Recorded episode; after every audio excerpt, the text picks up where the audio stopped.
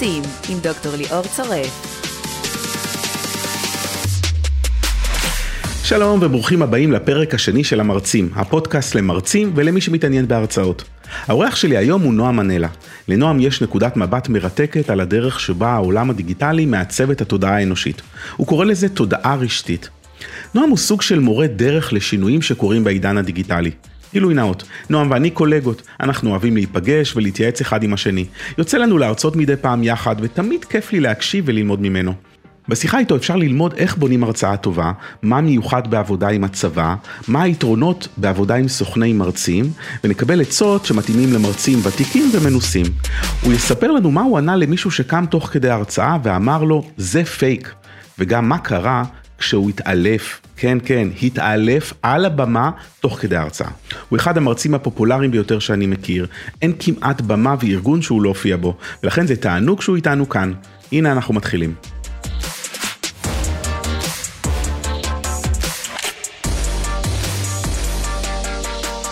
שלום נועם.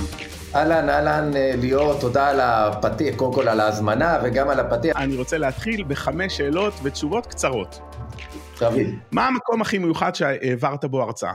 אז המקום הכי מיוחד שהעברתי בו הרצאה זה באשמתך. באמת? זה היה בבורמה, מיינמר, על, ב, כאורח של החברה הגיאוגרפית בטיול מאוד מיוחד על איזה סירה מדהימה שבנהר שם. והייתי צריך לתת שם כמה הרצאות בתור אה, אה, מרצה אורח, אה, ומי שהמליץ עליי לדבר הזה היה אתה, אחרי שהם פנו אליך ולא יכולת. אז אתה אחראי למקום הכי מיוחד הראשון, והמקום הכי מיוחד השני, 15 אלופים ותתי אלופים שמגיעים אליי ערב אחד הביתה, ואני נותן להם הרצאה על העולם הזה, פלוס דיון מאוד מאוד מעניין, והסיבה שזה היה אצלי בבית, כי היה חשוב שהם יצאו מהבסיסים האלה, מהמקומות שבהם יש להם תודעה מאוד מאוד מסוימת ויגיעו למקום אחר, והוחלט שזה יהיה אצלי בבית. אז אלו שני המקומות. טוב, כבר בא לי לפתח ולדבר על זה עוד קצת, אבל אמרנו קצר, אז אני ממשיך לשאלה הבאה. מה נחשב אצלך לחודש טוב מבחינת כמות הרצאות? היו תקופות שגם הרציתי שלוש פעמים ביום, אבל הפסקתי עם הדבר הזה. היום אני לא מוכן להרצות יותר מחמש פעמים בשבוע, כדי לא לשחוק את עצמי ואת ה passion שלי ואת ה drive שלי, ולכן מבחינתי, תכפיל את השבועות בערך חמש פעמים בשבוע, זה אופטימלי. אז, זה גם המון. וזה גם המון. מה הקהל הכי גדול שהיה לך? אוי, זה, זה, זה, זה נהדר, אלפיים איש, אבל רגע, רגע, לא באו לשמוע אותי, אוקיי? זה, אה, הייתי הרצאת חימום של שלום חנוך. וזה, זה, תקשיב, זה אירוע, זה אירוע מדהים, אה, שהיה אמור להיות בכל רחבי הארץ, אה, של ארגון המורים או משהו כזה, והם החליטו לתת הרצאה והופעה של שלום חנוך. אתה יודע שאתה קצת דומה לו? אה, טוב, אתה יודע מה? מחמאה, מחמאה. יש לך את הטלטלים האלה, את השיער הזה. יש משהו בלוק, לא רואים את זה בפודקאסט, אבל בסדר, זה כאילו משהו שאני יכול לחיות איתו. איזה יופי. ו- ומה שמעניין בדבר הזה, אתה, אתה עומד מול 1,500 אנשים, ואתה צריך גם לזכור, הם באו לי לשמוע את שלום חנוך. ואז סיפרתי להם בפתיח את הסיפור על העכבר והפיל שהולכים במדבר, והעכבר מסתכל אחורה ואומר לפיל, וואו, כמה אבק אנחנו עושים. ואמרתי להם, שלום חנוך ואני היום נעשה פה אבק, חבל על הזמן. אז, אז הם באו לשמוע, דרך אגב, צוק איתן קטע את הדבר הזה אחרי פעם אחת. חשבתי שתוך כדי זה שאתה על הבמה התחילו טילים, זה, זה לא קרה. כמעט, זה לקח יומיים, יומיים אחר אבל זה היה מקום, אתה יודע, גם מאחורי הקלעים עם שלום חנוך ומשה לוי, ו... ואדם בתוך עצמו הוא גר, ואדם בתוך עצמו הוא גר. מקסים, מקסים. מה התקלה הכי גדולה שהייתה לך בהרצאה? תקלה. התקלה לא הייתה בהרצאה, הייתה בשנייה שהיא נגמרה, וזה קרה לי פעמיים בשנת 2015, שהמנכ"ל או האחראי לא יכול היה לשאת את הרעיונות של ההרצאה, ואמר, טוב, אני לא מוכן אפילו לדון על זה, וקם והלך. וזה קרה לי פעמיים, פעם אחת בארגון, אה, נקרא לזה פיננסי מאוד גדול, ופעם שנייה, עם, שוב, איכשהו אני חוזר לצבא עם אלוף בצבא, וזה רגע נורא מביך, מפני שמה שקורה ברגע שהמנכ"ל מודיע שכל התוכן היה לזרה בעיניו, אז גם זה שעכשיו הזמין אותך, הוא רק רוצה להתנער מהרגע הזה, וכולם עוזבים את החדר במהירות, ואתה תוך שנייה נשאר לבד. יואו, איזו הרגשה לא נעימה. וזה רגע מאוד לא נעים, אה, אבל אתה צריך לנשום עמוק, ומה שמעניין בדבר הזה, שניהם, גם האלוף וגם המנכ"ל, חצי שנה אחר כך הזמינו אותי להיות יועץ, אה, יועץ שלהם וללוות אותם. זאת אומרת, יש משהו שהתנגדות, אימה, פחד, אבל אחר כך משהו חלחל. אז uh, למדתי שגם זה, זה לא נורא כל כך. וזה סימן טוב, כי באמת רעיונות חדשים uh, מעלים התנגדות, התנגדות, אחרת הם לא חדשים. שאלה אחרונה בסבב הקצר, מה החוויה הכי מרגשת שקרתה לך תוך כדי הרצאה? אמ, אז, אז שוב, שני דברים. אחד, עמוס עוז, בסוף הרצאה הוא ירצה אחריי, וכשהוא עלה, וככה עמדנו אחד ליד השני, אז הוא אמר לי בשפת העמוס עוזיות שלו, הוא אמר לי, הרננת את ליבי. אוקיי, אז, אז זה משפט שמין אה, ככה נחרט בי, הרננת את ליבי, זה היה רגע מאוד מיוחד, והוא גם אמר את זה במיקרופון, והיו מלא, מלא אנשים, וזה גם, אתה יודע, אולי ההיפוך של אותו אה, אלוף או אותו מנכ"ל שלא יכול היה לשאת את הרעיונות החדשים, אז דווקא לעמוס עוז הם דיברו. זה שם של ספר, הרננת את ליבי. הרננת את ליבי לגמרי, מאת עמוס עוז, סיפור על אהבה וחושך, והרננת את ליבי. ומישהי שישבה באיזושהי אה, הרצאה לארגון, ובסוף ההרצאה היא פשוט באה, חיבקה אותי ונשקה אותי, והיא אמרה, אתה פשוט אמרת במילים את כל מה שאני מרגישה ולא ידעתי לבטא. אז זה מין שני רגעים כאלה. איזה יופי, מקסים, תראה, אנחנו צוברים לאורך השנים המון חוויות מרגשות, ואנחנו בפודקאסט הזה רוצים לדבר גם על האומנות הזאת של העמידה מול קהל, וגם קצת על הביזנס, כי זאת גם uh, פרנסה. אבל uh, כדי שיכירו אותך, למי שאולי לא מכיר אותך עדיין, מה בעצם המסר המרכזי שאתה מעביר בהרצאות שלך? באופן עקרוני כבר במהלך השנים וההרצאות אה, משתנות כי העולם משתנה, אני, אני, אני רוצה לחבר אנשים לשינוי שהעולם עובר, אה, להוריד מהם את השיפוטיות ואת הפחד מפני השינוי ולהראות להם את האפשרויות האדירות שקיימות, גם דרך אגב הסכנות, אבל גם הסכנה בלא להשתנות, ואם בעצם מה שאני רוצה זה לפתוח אנשים לתודעה החדשה שהביאה העולם, שהביא אלינו העולם הדיגיטלי, רשתי, טכנולוגי, אנושות מחוברת בקצב ועוצמה, אנחנו עכשיו פגשנו את זה עם הקורונה, שבן אדם אוכל עטלף בסין וכל העולם מושבת, אבל בעצם זה קורה לתודעה שלנו כל הזמן, העולם מוצף ברעיונות שכל הזמן מתנחלים, פעם בכמה זמן זה מגיע בעוצמה של דאעש או הטלפים הקורונה האלה, אבל זה קיים כל הזמן, ויש לזה גם המון המון אפשרויות ואנחנו חייבים להשתנות, וכשהעולם לא משתנה, אז הוא בעצם הופך להיות מקום הרבה הרבה יותר מסוכן. האמון בדמוקרטיות, האמון במערכות המשפט, האמון בתקשורת, הכל קורס. ולכן, כדי שנייצר סדר בעולם הזה, אנחנו חייבים להבין אותו מחדש, כדי, ש, כדי שבתי ספר יחזרו להיות רלוונטיים, כדי שהאקדמיה שבה שנינו מלמדים תחזור להיות רלוונטית, כל אלה דורשים שינוי ואני בעצם סוג של כלב נחייה שלוקח אותם לתוך העולם שלדעתי אה, ברמות גבוהות הם די עיוורים בו. אז אני, אני אוהב את ההגדרה הזאת דרך אגב הרבה יותר מאשר אנרכיסט. אה, כלב נחייה, או כמו שאמרת, אני עושה סדר לאנשים. ועושה סדר זה גם להרבה פעמים למקבלי החלטות, או לאנשים נכון. שעובדים בארגונים גדולים, שבדרך כלל זה לא הדור הצעיר שאתה לא צריך לשמוע אותך, הוא, הוא מבין את זה טוב מאוד.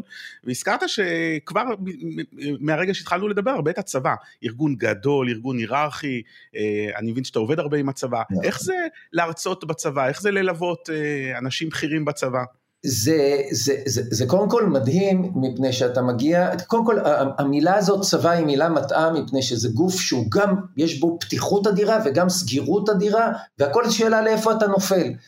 אה, אה, אבל הצבא, בגלל שהוא מתעסק עם החיילים הצעירים האלה, שאתה, שהם רוב הצבא, הוא נאלץ להשתנות. עכשיו, הוא לא כל כך רוצה להשתנות, מפני שרוב התתי אלופים והאלופים, הם הצליחו בנורמות הישנות. והגאפ הזה בין הנורמות של החיילים לפיקוד העליון ו- ו- ולפיקוד הביניים, הוא מייצר כל כך הרבה קשיים שהצבא חייב לנוע. אני רק מזכיר לך את המחאות שהצבא התמודד איתן, מחאת הזקנים והמזגנים ואלאור עזריה ודוד הנחלאווי והמבודדים ו- וקבוצות וואטסאפ שנותנות כוכבי משלן לאוכל בבסיס, ו- ומחאת השריון האדירה. אז הצבא חייב להשתנות והוא מגיע אליי כדי ללמוד את ההשתנות הזאת, אנחנו עובדים היום על, על מעבר מהיררכיה חד-מימדית לרב-מימדית, זה שינויים תודעתיים אדירים. יש משהו ששונה בצבא גם כלקוח שמזמין הרצאות, אפרופו תקופת הקורונה שהייתה לנו ובכלל?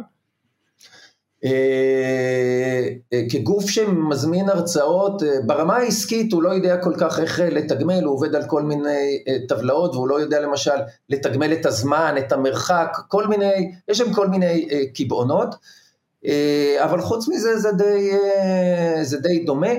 צריך להבין, אני, אני חושב שאם אתה הולך לבנק או אתה הולך לצבא, הבנק הוא יותר סגור ויותר היררכי. ש... מהצבא, באמת? כן. וואו, כן. מפתיע לשמוע. כן. אז סיפרת גם על uh, מקרה של uh, מנכ"ל או שני, שני בכירים שעזבו בסוף ההרצאה. Uh, בוא נדבר רגע על תוך כדי ההרצאה. מה הקהל הכי קשה היה לך? שאתה עומד מול הקהל ואתה אומר, זה קהל קשה. אז uh, לעתים אני מגיע לקהל, uh, קהל של נגיד אחיות בבתי חולים, בסדר? שמתי לב שזה קהל הרבה פעמים מאוד מאוד מאוד uh, קשה. אה, היום יום שלהם לא פשוט, המבנה ההיררכי, הסמכותי מאוד, הרפואי, אה, והרעיונות החדשים שהם בעצם סותרים את כל המבנים האלה ומאתגרים אותם, הם אה, יחסית קשים להם.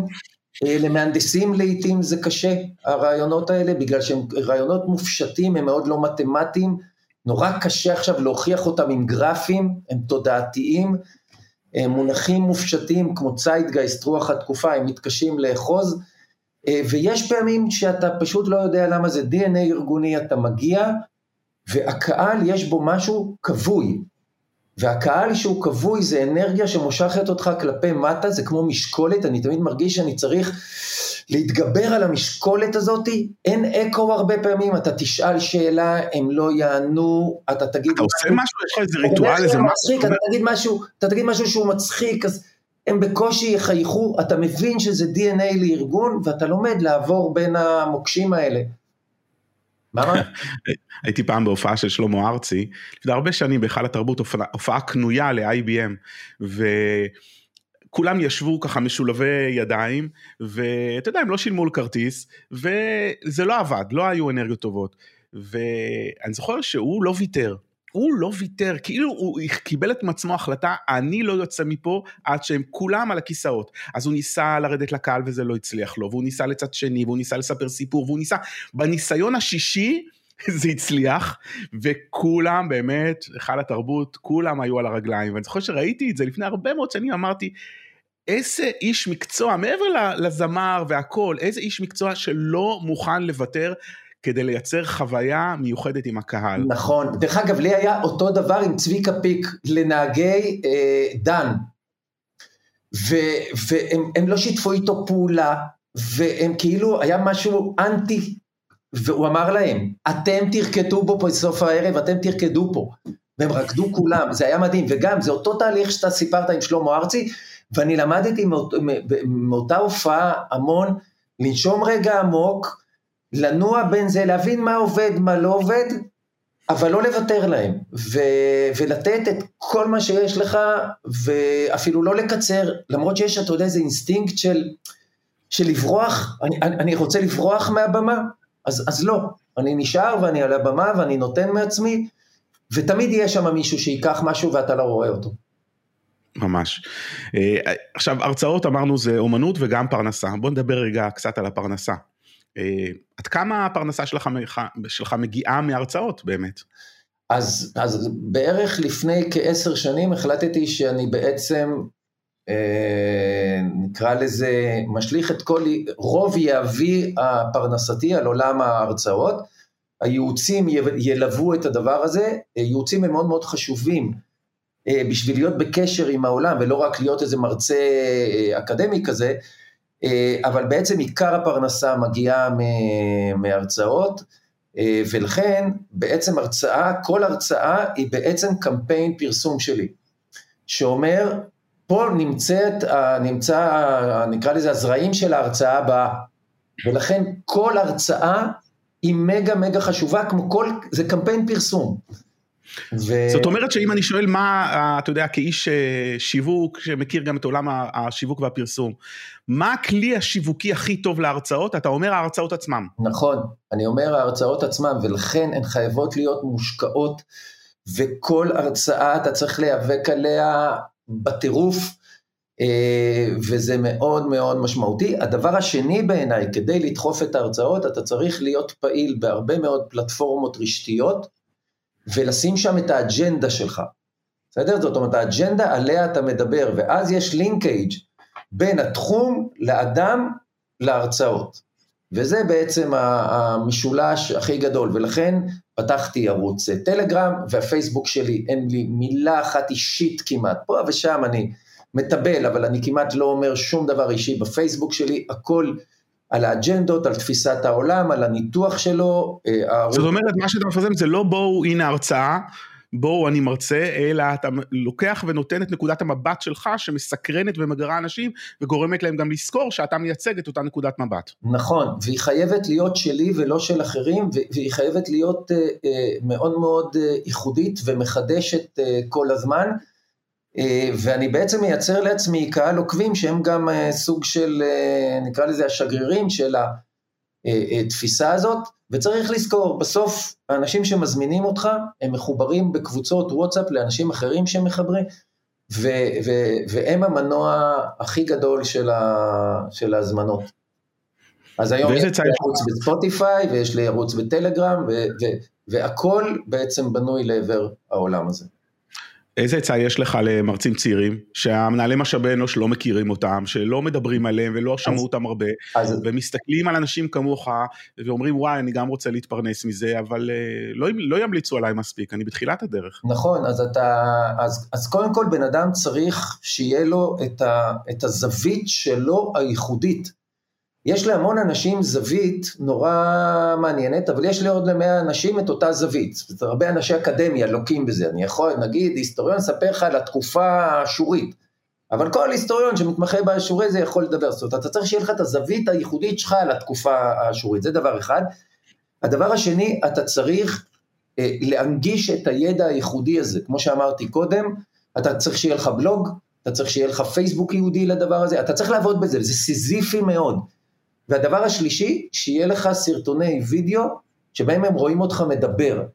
ואם אתה מדבר כמו שאתה מדבר ולא כמו שאחרים מדברים, יזמינו אותך. אבל אם אתה מדבר כמו שאתה חושב שצריך לדבר, ואז אתה בעצם הופך למה שאחד העם קרא חיקוי מתוך התבוללות, אתה בעצם מאבד את האני שלך ואתה לא תקבל הזמנות.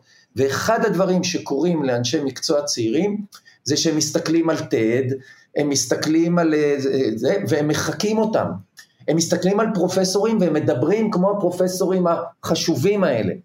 ובזה הרגע האנשים האלה מתרסקים בעיניי, מתרסקים.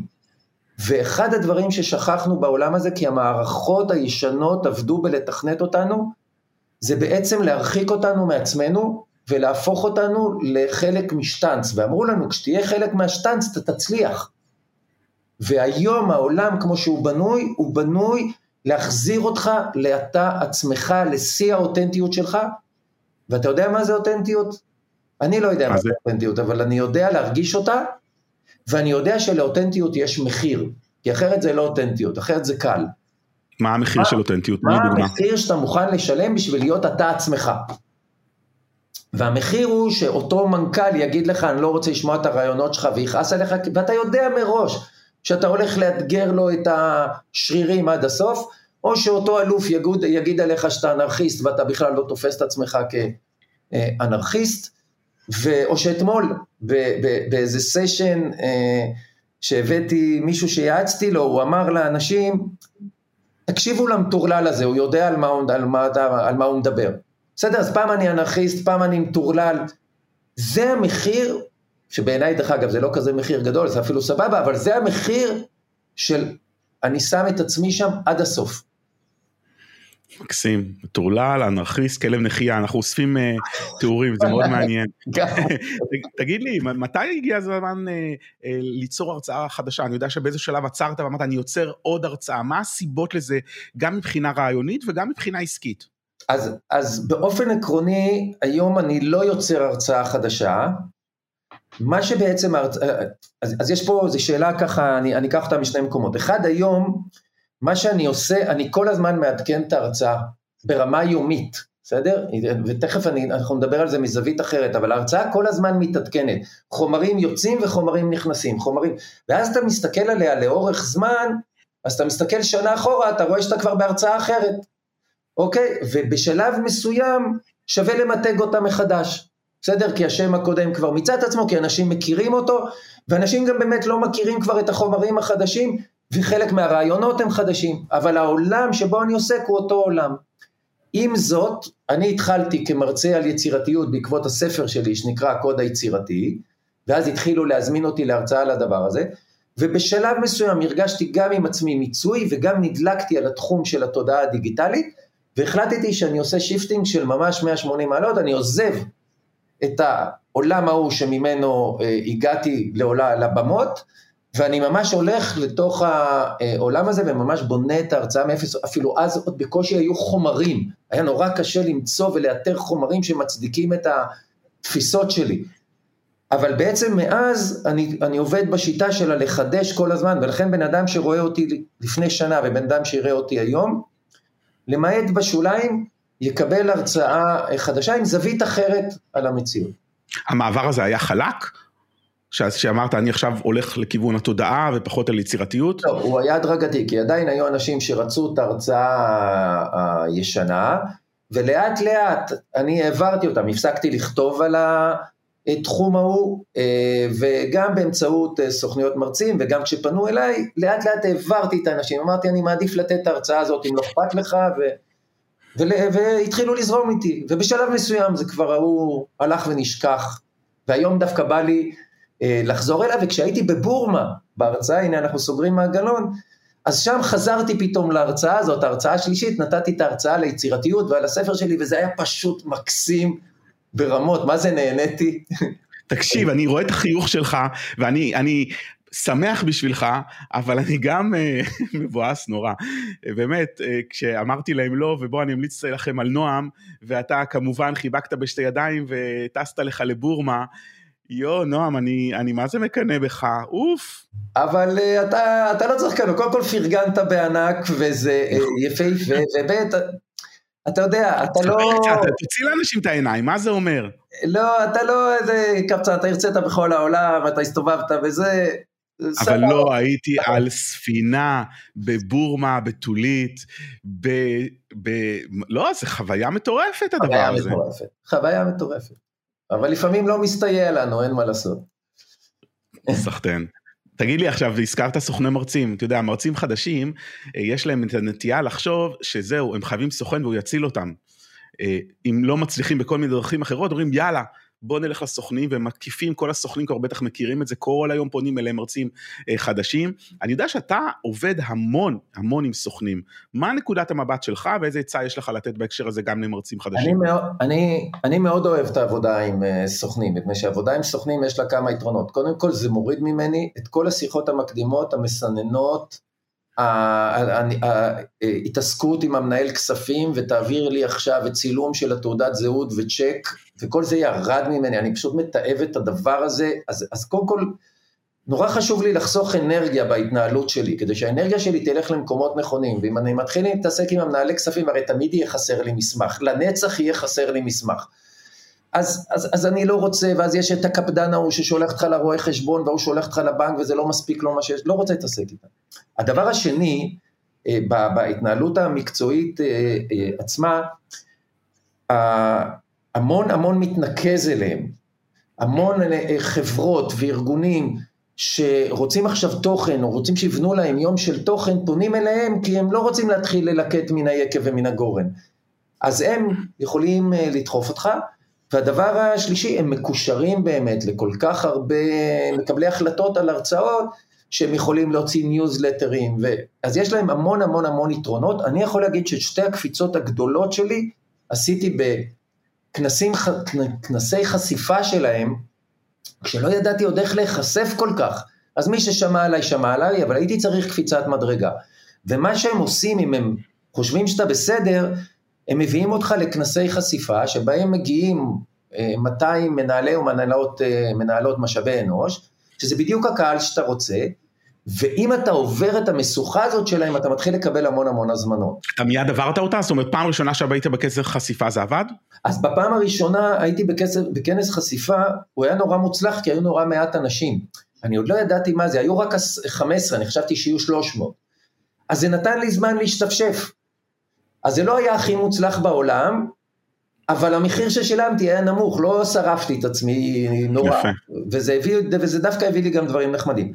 בשני, זה כבר הקפיץ אותי ברמות, זה הביא לי עשרות הרצאות אחרי זה, וזה כבר התניע. זה היה ממש פריטה דרך. אתה יודע, אני גיליתי, אה, לפחות בניסיון שלי, זה שאני הייתי בכמה כנסים כאלה ושזה לא עבד. ואז היה כנס אחד שבו אני כאילו לקחתי את הקופה כמו שאני אומר, כולם פנו אליי אחר כך, ואז ראיתי שהרבה פעמים אם יש מרצה אחד מאוד בולט לעומת המרצים האחרים, מישהו יושב בקהל אומר אני רוצה אותו, אבל כולם אומרים, אני כמעט כולם אומרים אני רוצה אותו, ולכן לא להתייאש לאלה שמגיעים ולא מצליחים, אז לקחת את זה בתור, אוקיי אנחנו מתנסים, ולהבין שאתה במין תחרות יופי כזאת, ולפעמים מישהו אחר יותר חזק, והוא לקח את נכון, הקופה. נכון, נכון, נכון, לגמרי, ומרגע שבניתי את המותג שלי, ואת השם שלי, ואת הכל, אז אה, באמת אני עושה את זה רק אם אני רוצה רגע לחשוף קהל כבר שמכיר אותי, אבל ההרצאה המעודכנת יותר, החדשה יותר, שמדברת עם מה שקורה היום, ועד פעם בשלוש שנים אני פתאום יכול לבוא אה, ולעשות את זה, וזה בכיף שלי היום, וזה, וזה גם קהל שכבר מכיר אותי ואוהב אותי, זה כבר לא התחרות יופי שבו פעם ראשונה נראה אותו וישחקו הנערים לפנינו, שיש בזה גם משהו לא נוח, צריך להודות, זה לא הכי נוח. נכון, אתה יודע, אתה דוגמה אבל מאוד אה, אה, בולטת, כי רוב המרצים בסוכנויות מרצים זה אנשים מאוד מוכרים, אז זה סלבס ואנשים שמכירים אותם מהמדיה, אה, אתה לא קריין בחדשות או מגיש תוכנית. ו, ולכן זה, זה דוגמה שהיא קצת שונה, כי אפשר להבין מהדברים שלך, אוקיי, כולם עכשיו הולכים לסוכני מרצים ונפתרו להם כל הבעיות. העניין הוא שהסוכנים הרבה פעמים רוצים למכור את מה שקל להם למכור, ומה שקל להם, הרבה פעמים זה מישהו שהוא מוכר. נכון, או מישהו שיש לו זווית נורא מעניינת, והנה אנחנו חוזרים לבלוג לזה, לזה, לזה, והם צריכים לדעת שהבן אדם שהם שמים על הבמה, זה אחריות שלהם כלפי הקהל, הוא מישהו שעובר אותם, בסדר? זאת אומרת, יש המון המון שנופלים בשלב הזה שהם שולחים איזה וידאו, הם לא מוקצעים, הם נורא בוסר. לא, לא, כדי לפנות לסוכנות הנושאים שהם יסכימו לחשוף אותך, אתה כבר צריך לבוא כשכבר, כבר יש לך מה להגיד לעולם, אתה לא יכול לעשות עליהם סיבוב. והמה להגיד לעולם זה לא פשוט. דרך אגב, עוד דבר שגיליתי במהלך החיים על, על הרבה מאוד מרצים, יש המון אנשים שיודעים המון דברים נורא נורא מעניינים, אבל הם אנשים לא מעניינים. הם לא יודעים להעביר את החומר. אתה יודע, לימד אותי פעם הבן של אורי צבי גרינברג, המשורר, והוא אמר לי, אין נושאים משעממים, יש אנשים משעממים. בן אדם מעניין, כשהוא מדבר על נושא משעמם, זה מעניין. כשבן אדם משעמם מדבר על נושא מעניין, זה משעמם. נכון. ולכן הלהיות מעניין, ואנשים לא מבינים כמה הלהיות מעניין, זה דרמה על במה. זו דרמה. בוא נדבר רגע על הדרמה הזאת, ועל האומנות הזאת. איך אנחנו הופכים להיות מעניינים? מה הטיפים שיש לך בהקשר? לא הדברים הטריוויאליים. תן לי, שומע אותנו עכשיו מרצה, והוא אומר, למדתי, אני איישם. קודם כל בואו נדבר, אה, יש, זה כישרון מולד כמו כל כישרון אחר, אוקיי?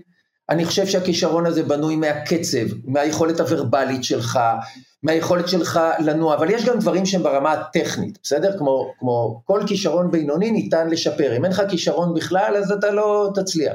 אבל אם יש לך את הכישרון לעמוד על במה, דרך אגב, לעמוד על במה, יש לה, הכריזמה שיוצאת מהבמה, יש לה כל מיני רבדים וכל מיני צורות, זה לא שיש רק צורה, צורה אחת. אני ראיתי אנשים שמדברים מאוד לאט ומאוד בשקט והקהל מאופנת, ובלי מצגות נכון. ובלי כלום. נכון.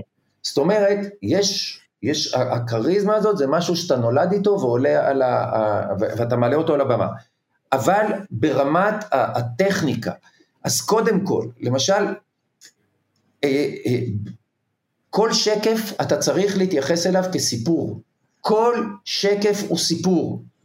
והוא סיפור עם התחלה, אמצע וסוף, והוא סיפור שצריך להיות סיפור קצר, בסדר? כמו רימון קרוור, זה סיפור קצר, חד, לא, אה, אה, לא לנסות להישמע over sophisticated עם מילים גבוהות, עם מילים של אקדמיה. אחת הבעיות של אנשים שהם עומדים על הבמה, הם רוצים להישמע נורא חכמים.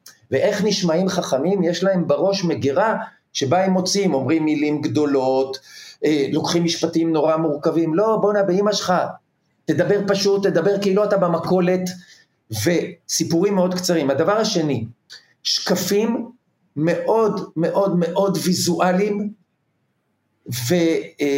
וכשהסיפור שאתה רואה בתמונה הוא לא מ image bank והוא לא מ Shutterstock, הוא סיפור, הוא תמונה מהחיים, הוא תמונה שאנשים יכולים להתחבר אליה.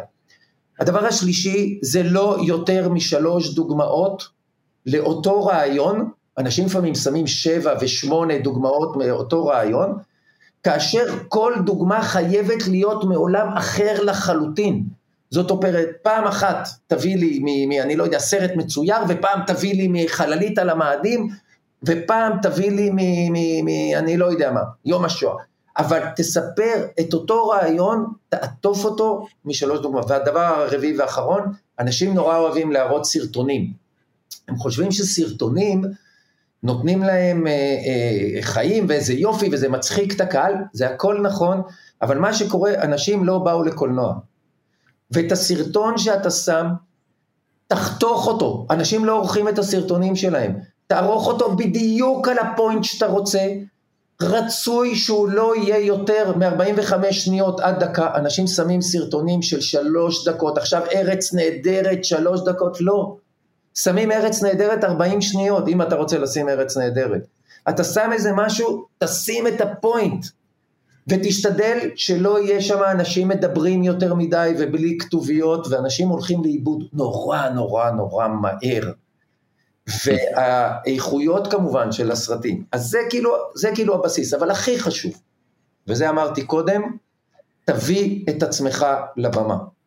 אנשים לא רוצים לראות אנשים שחיים חיים של אחרים ומדברים בקול של אחרים. דרך אגב, תמיד אני שואל את עצמי, איך יכול להיות שאפשר לעשות חיקוי של מורה? או של איש צבא. הרי אני יכול לעשות חיקוי של מורה מבחינת האינטונציה. איך זה יכול להיות? כל המורות או, או מורים הם פתאום מדברים אותו דבר, כל האנשי צבא? החיקוי הוא אפילו בפיזיקליות, בפיזיקליות שלנו, ב- ב- ב- באינטונציה. אז תחזור להיות אתה. תדבר, תהיה חופשי, תנוע, אה, תתבלבל, הכל סבבה. אז זה... נועם מנהלה, יש לי עיניים בגב. אמרה המורה. כן, יש לי עיניים בגב. עיניים בגב. אז אנחנו מתקרבים לסיום, דיברת הרבה על אה, להיות אתה ולהיות אותנטי, אז הנה הזדמנות אחרונה להיות אתה. ספר לי על איזה פדיחה ככה רצינית שקרתה לך פעם. מה, בהרצאות? כן, קרתה מה? היה משהו? אה, קודם כל קרתה, כי אני זוכר שקרתה, אבל מאחר ולא הכנת אותי לשאלה הזאת קודם, אני חושב שזה מודחק, אז זה עכשיו לא יוצא. אה, אה, כן, אתה יודע, הנה אני נזכר עכשיו אה, שמישהו קם ואמר לי, מה שאתה אומר לא נכון. מולך ומול כולם? מול כולם. סיפרתי משהו, ועל המקום הוא אמר לי, לא רק שמה שאתה מספר לא נכון, גם הסיפור הזה הוא פייק, ואתה נפלת בפח. אמר לך, אתה נפלת בפח? כן. תוך כדי שהוא קם, כולם שומעים שהוא אומר לך... פדיחה מארץ הפדיחות, והייתי מאושר. למה? כי בהתחלה נבהלתי נורא, אבל הבנתי, באיזה אינסטינקט כבר הייתי מאוד מקצועי, שזה הרגע שבו ההרצאה שלי מוכיחה את עצמה. שאין סמכות אחת שיודעת, ושבעצם הידע כל הזמן זז, ושאנחנו יכולים, אה, ואנחנו צריכים את ההמון, אפרופו חוכמת ההמון, ואמרתי לו, נפלא, זה הרגע שבו הוכחת את ההרצאה שלי. בדיוק ההרצאה הזאת שהמנהל לא יודע הכל, והחכם מהאקדמיה לא יודע הכל, ושיש המון המון תעתוע בתוך העולם הזה, והעובדה שאתה מתקן אותי עכשיו, זה בעצם, זו בעצם המהות של, ה, של ההרצאה הזאת, וזה היה רגע מאוד לא נעים, אבל זה רגע שהתהפך. אגב, יש לי עוד רגע מקסים, רגע שהתעלפתי. התעלפת תוך כדי הרצאה? כן. אני קצת כמו מולייר, מולייר מת על הבמה. אז אני כמעט. מה קרה? תספר. בכנס מאוד גדול של אה, בנק, בנק הפועלים, אה, ואני עומד, והכל מסתובב לי פתאום, והופ, אני על ה... שנייה, שנייה, שנייה, שנייה, רגע, קח אותי, איפה זה היה? כמה אנשים? זה היה, זה היה אה, באולם כנסים ענק. כן. אה, היו שם מאות אנשים. מאות uh, עובדי בנק. מאות אנשים בקהל, לא הרצאה קטנה. לא, אתה לא. עולה, אתה מרגיש לא טוב? לא, אני מרגיש uh, מצוין, אבל uh, אכלתי איזה משהו קודם, אני לא יודע, ופתאום הכל מסתחרר לי, והופה דרופה, uh, אני על הרצפה. וואו, זה עוד לא קרה לי, ואז פתאום אתה מתעורר? אני לא איבדתי את ההכרה לחלוטין, אבל אני, הביאו לי מהר מיץ. והביאו כיסא, ו... ומישהו הזמין אמבולנס, ועד שהאמבולנס הגיע אני כבר התאוששתי, ישבתי על הכיסא, המשכתי את ההרצאה, ו- ו- ואיך שאני אומר uh, תודה, ובאמת מחיאות כפיים מפה עד להודעה חדשה, הם נורא העריכו את ההקרבה, אבל, ואז נכנס האמבולנס ולקח אותי. יונם, זה סיפור. והגעתי לאיכילוב, והם אמרו שסתם היה לי איזה תפילה שם של משהו, והביתה. זה סיפור, אז פעם הבאה שאתה מדבר עם האחיות, או הרצאה באיכילוב, יש לך אחלה סיפור פתיחה. נועם יקר, היה תענוג לדבר איתך, תודה רבה. איזה כיף, תודה שהזמנת, ותענוג, ואחלה מיזם המיזם הזה שלך, אחלה מיזם. תודה רבה. ביי ליאור. המרצים עם דוקטור ליאור צורף. עד כאן הפרק השני. אנחנו עדיין בתחילת הדרך ואשמח לקבל מכם פידבקים. אם בא לכם להמשיך ולהקשיב לפרקים נוספים, תעשו מנוי על המרצים בכל אפליקציות הפודקאסטים, ותרגישו חופשי להמליץ גם לאנשים אחרים להצטרף. תודה רבה ולהתראות בפרק הבא.